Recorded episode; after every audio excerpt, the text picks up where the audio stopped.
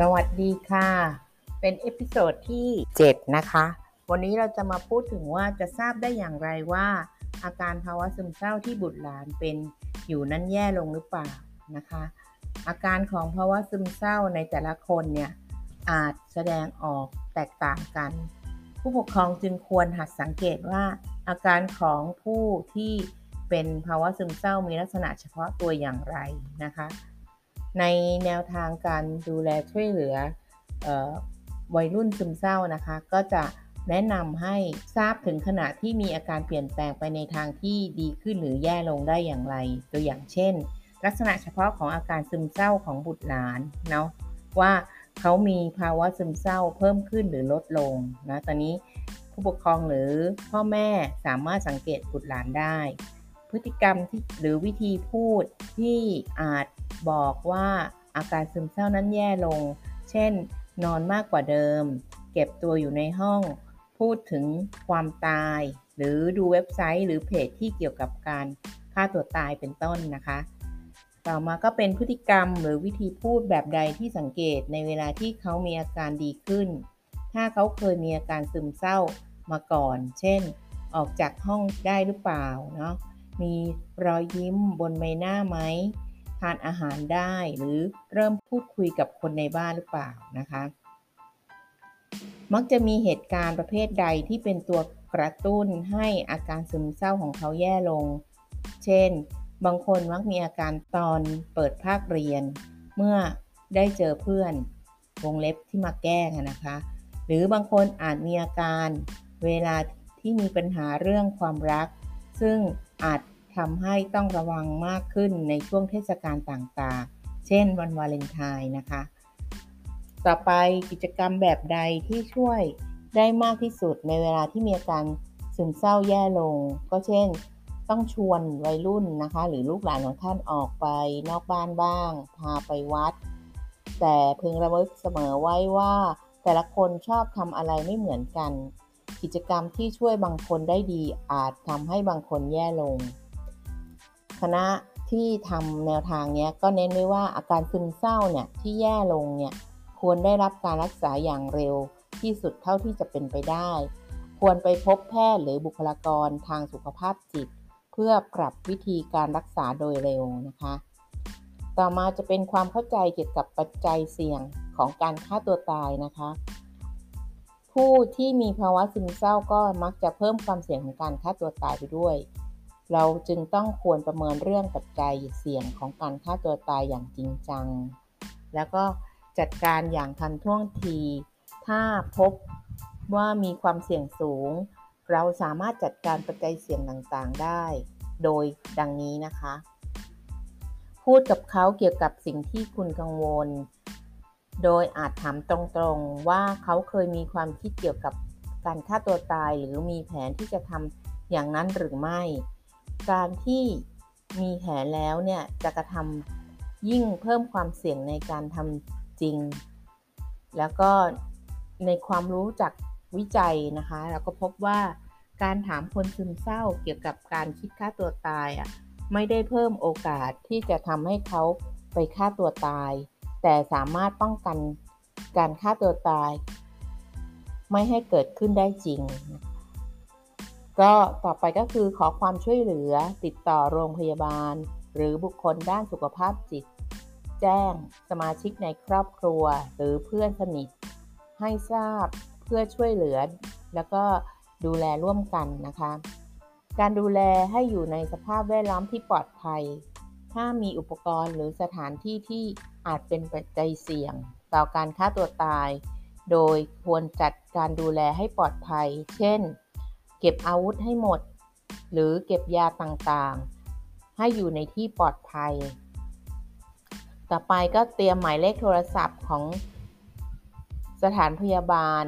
หรือหน่วยงานที่สามารถช่วยเหลือได้ในช่วงภาวะฉุกเฉิน เช่น สายด่วนสถาบันการแพทย์ฉุกเฉิน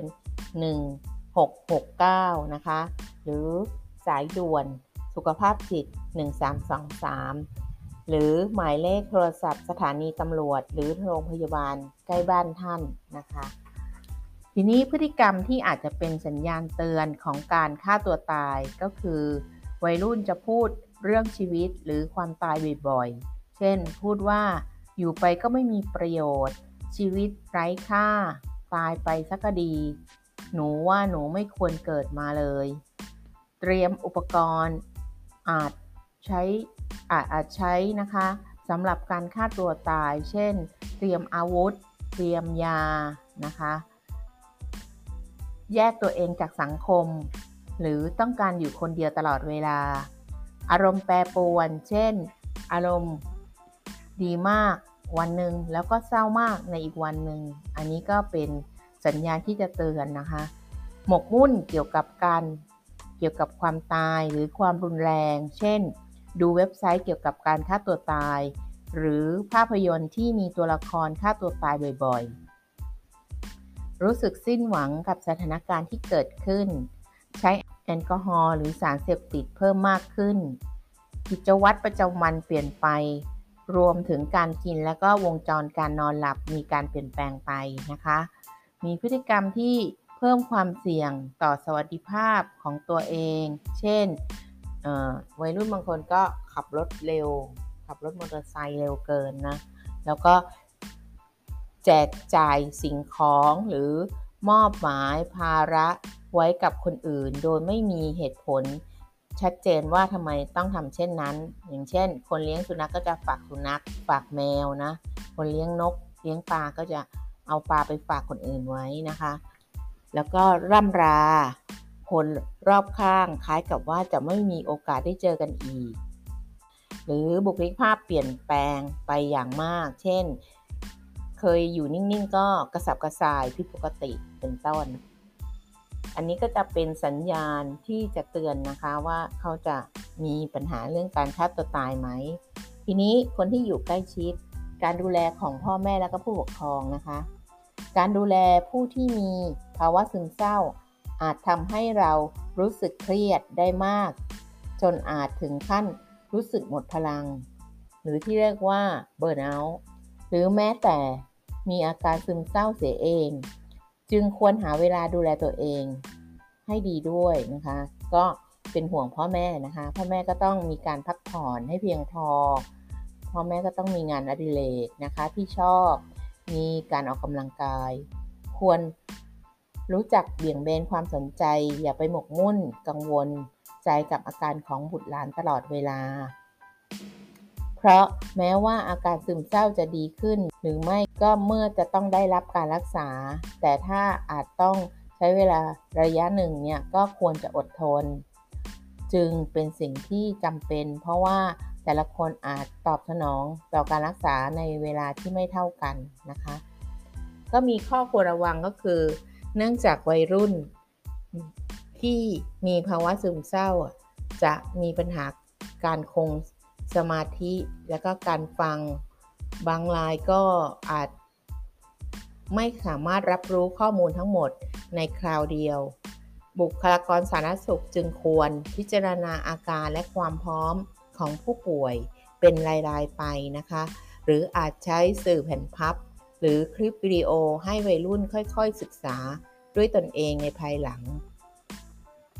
ก็ข้อควรระวังอีกอย่างนึงก็คือ วัยรุ่นและก็ผู้ปกครองเนี่ยอาจจะรู้สึกเครียดหรือกังวล เมื่อได้รับข้อมูลรายละเอียดของโรคหรืออาจนำไปสู่การหมกมุ่นกับโรค รู้สึกตัวว่าตัวเองป่วย จนไม่พยายามช่วยเหลือตนเองให้ดีขึ้น ผู้ให้การบำบัดควรมีการตรวจสอบ อารมณ์หลังจากให้ข้อมูล แล้วก็มีการติดตามอาการ โดยควรเป็นข้อมูลจากหลายแหล่ง เช่น ตัววัยรุ่นเอง ผู้ปกครอง คุณครู เพื่อนที่โรงเรียนนะคะ สิ่งเหล่านี้ก็จะเป็นเรื่องของการที่เราจะช่วยเหลือวัยรุ่น ให้สามารถที่จะเฝ้าระวังเสียงของเขาอะมีมากน้อยเพียงไรนะคะสำหรับ episode นี้ก็จบลงแล้วนะคะครั้งหน้าเนี่ยจะเป็นเรื่องของการส่งเสริมป้องกันนะคะ แล้วติดตามฟังกันนะคะ ขอบพระคุณมากค่ะ สวัสดีค่ะ